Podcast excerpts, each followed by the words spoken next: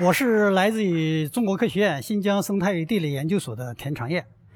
我今天很高兴有机会站在这个讲台上，这个格致论道的讲坛，给大家来分享一下我这个几几十年来在新疆搞野生植物呃搞这个盐碱地改良的经历。呃，我是一九八二年大学毕业，就是毕业的现在的西北农林科技大学土壤农业化学系，然后到了新疆。从事这个开始三年，我主要从事的是，呃，第二次土壤普查的调查工作。这个新疆八十七个县，我走了八十五个县。对新疆，你看到大多数是这样的一种景观，就是这个很多人看到这照片，以为是积降雪，其实这不是积雪，这就是新疆的盐碱。什么叫土壤盐质化呢？就是土壤里头的可溶性盐含量超过了普通植物的耐盐程度，它是不能生长的，所以它是造成了农业，包括一些的常常那个荒漠化的植物，甚至是荒漠化的土地。所以盐渍化对新疆的农业每过去是每年造成了粮食可以减产七呃七点二亿公斤，棉花可以减产十五点。五万担，而且盐碱地与这个贫穷是耦合的，是一致的。贫穷的地方大多数是盐碱地区，所以说，盐碱地是个新疆的一个顽疾，是新疆农业、绿洲农业必须战胜的一个长期的一个任务。所以我在一九八五年，我就从那个土壤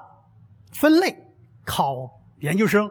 去专门去从事。盐碱地改良的专业，新疆的盐碱地要占到中国整个盐碱地的三分之一，所以这个是非常严峻的。就正好像新疆的半边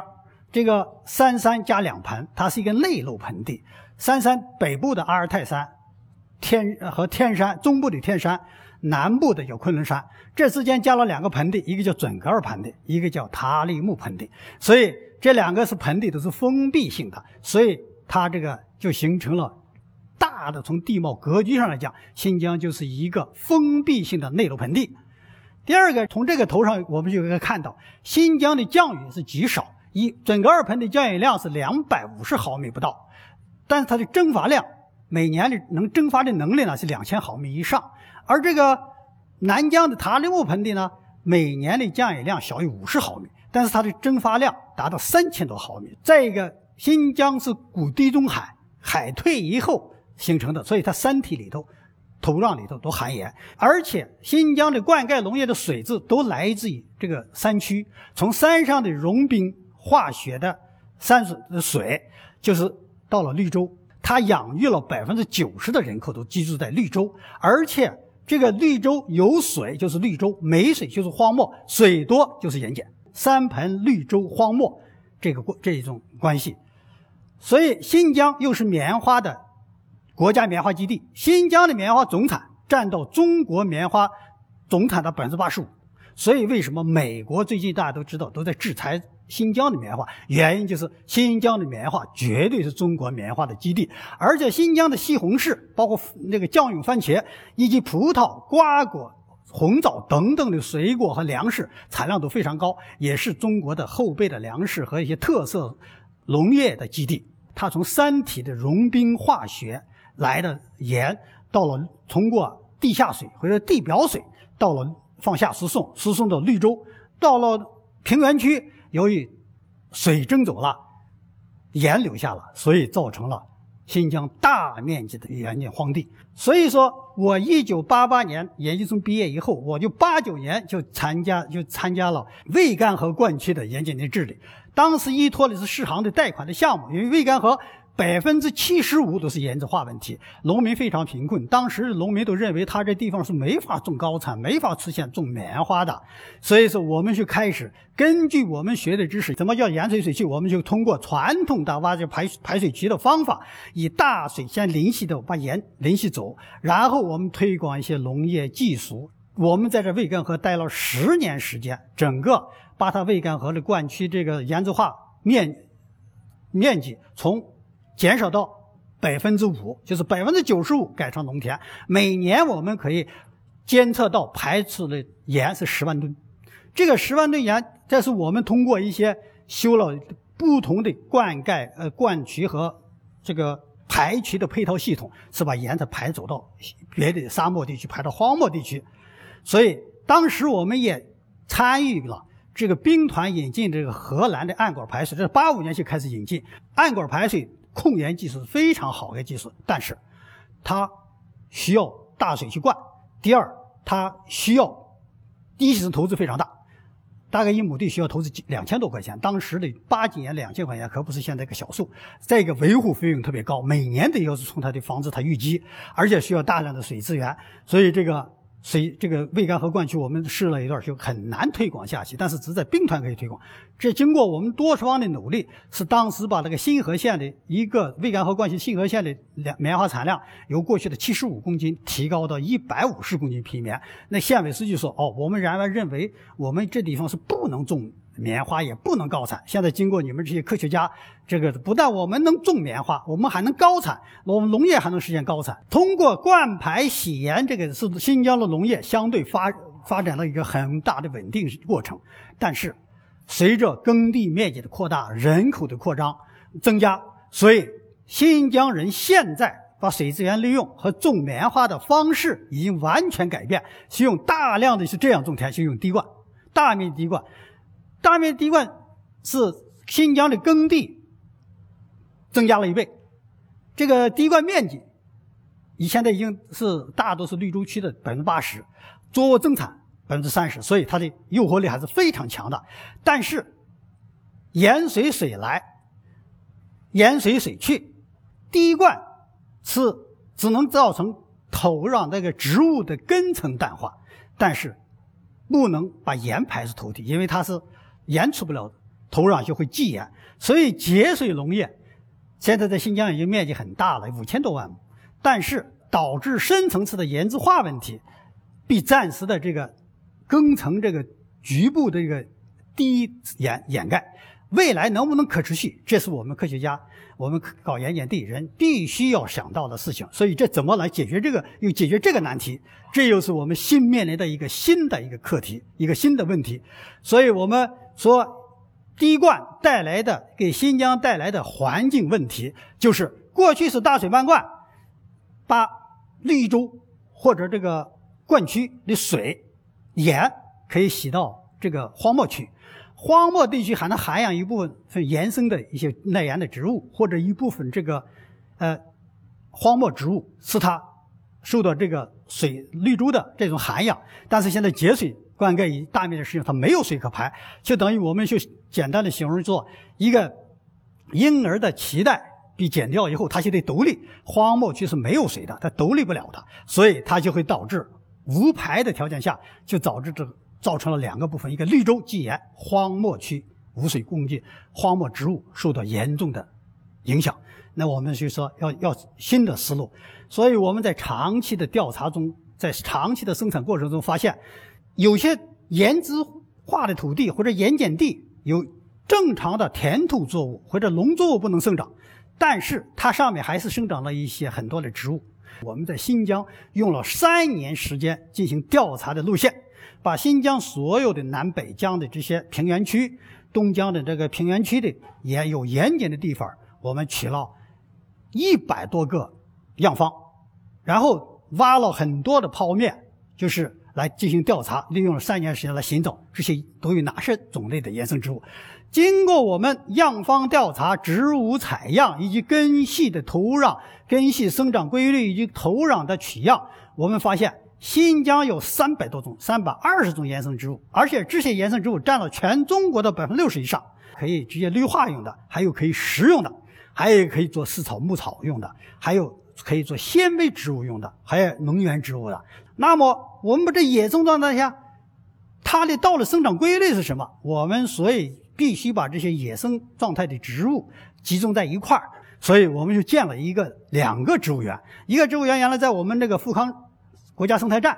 建了一百亩的，结果种了几年以后，它那个盐没了，植物也就是生长受到抑制。第二个，我们在克拉玛依建了一个一百五十亩的盐生植物园。这两个我们引进了一百五十多种植物进行比较、进行研究，掌握了它的整个的这个生长规律。其实盐生植物在国际上分类有三个类型，第一个类型叫巨盐植物，它是在根系外表形成一个规模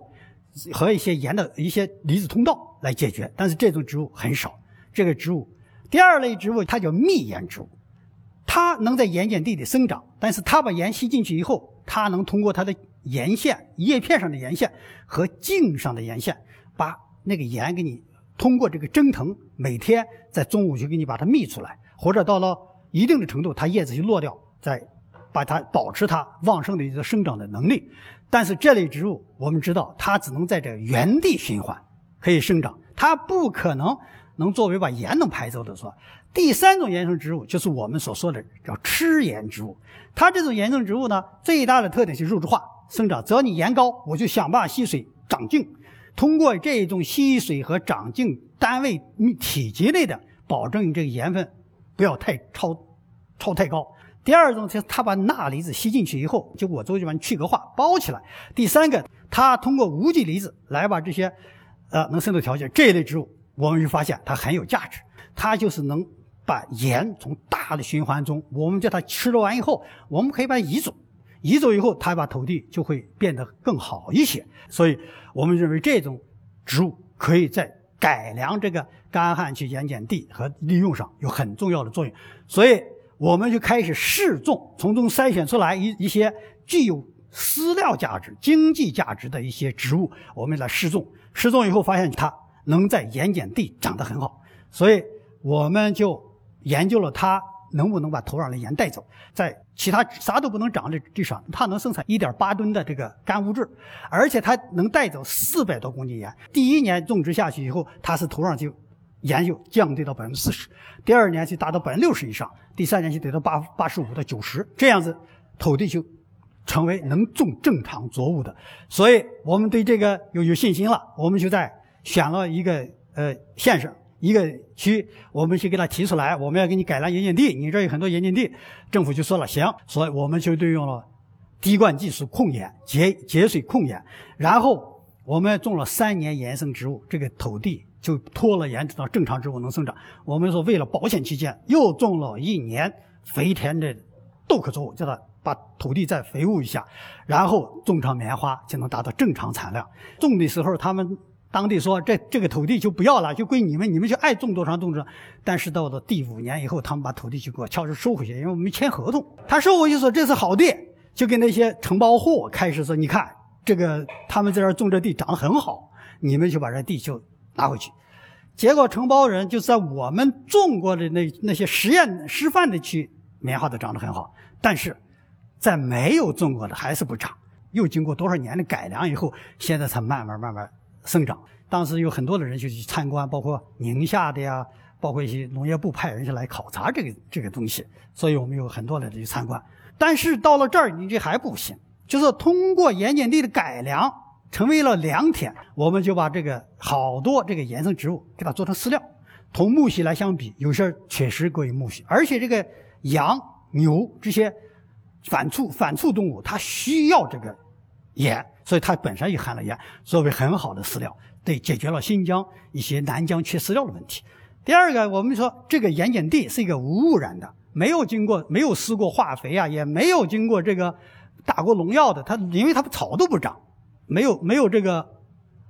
除草剂一类的东西，而且它的确是一种特殊的蔬菜，而且具有自带盐，不需要做的时候不需要加任何盐，我们叫自带盐蔬菜。而且含有很高的甜菜碱，特别是对减肥，因为对瘦肉是为啥要好？是因为它有甜菜碱这一类的调节物，它相当于瘦肉精，所以这个营养非常丰富，所以这个很受欢迎啊！我们现在把它可以做成饺子啊、馅儿的，做成凉拌的，呃，炒鸡蛋的等等。新疆有很多地方需要原土绿化，造成很大的这个成本，所以我们用这个野生植物给它绿化。只是它原来的五分之一到十分之一，所以这个是很受欢迎。现在很多的高速公路的休息区、休息区、公路两边的盐碱地的绿化，现在都在用这个技术在在做。如果要规模化上去，你必须要研究它的规模化种植，但是它种子很小，一千颗种子只有零点六克，它不像我们普通的一个植物的种子是两个子叶或者是一个